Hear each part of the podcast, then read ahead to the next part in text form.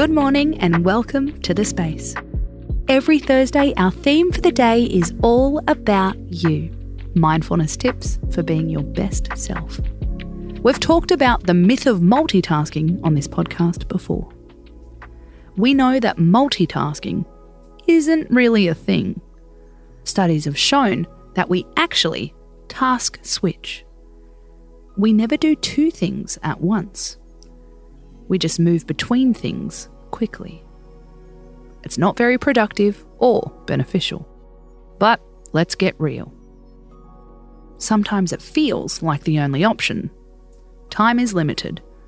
We have to take that work call whilst making dinner. We have to reply to that email during that work meeting. We have to finish a document while the baby is sleeping and might wake up at any moment. So, how can we reduce the damage? Author Nora Roberts introduced the idea of juggling glass balls and rubber ones. A deadline that could make or break your career is a glass one. A new recipe you plan to try out is a rubber one. When a ball has to drop, make sure it's the right one. Think of this when you're planning to multitask.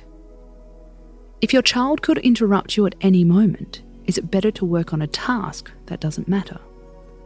Or tackle a really intricate document? What's going to make you more angry and frustrated? If you have to stop halfway through an email, or you're interrupted halfway through doing your tax return. The truth is, there's a trick to task switching.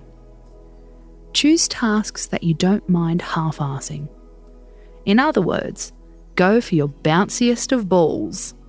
Save your glass tasks for when you've got time on your hands.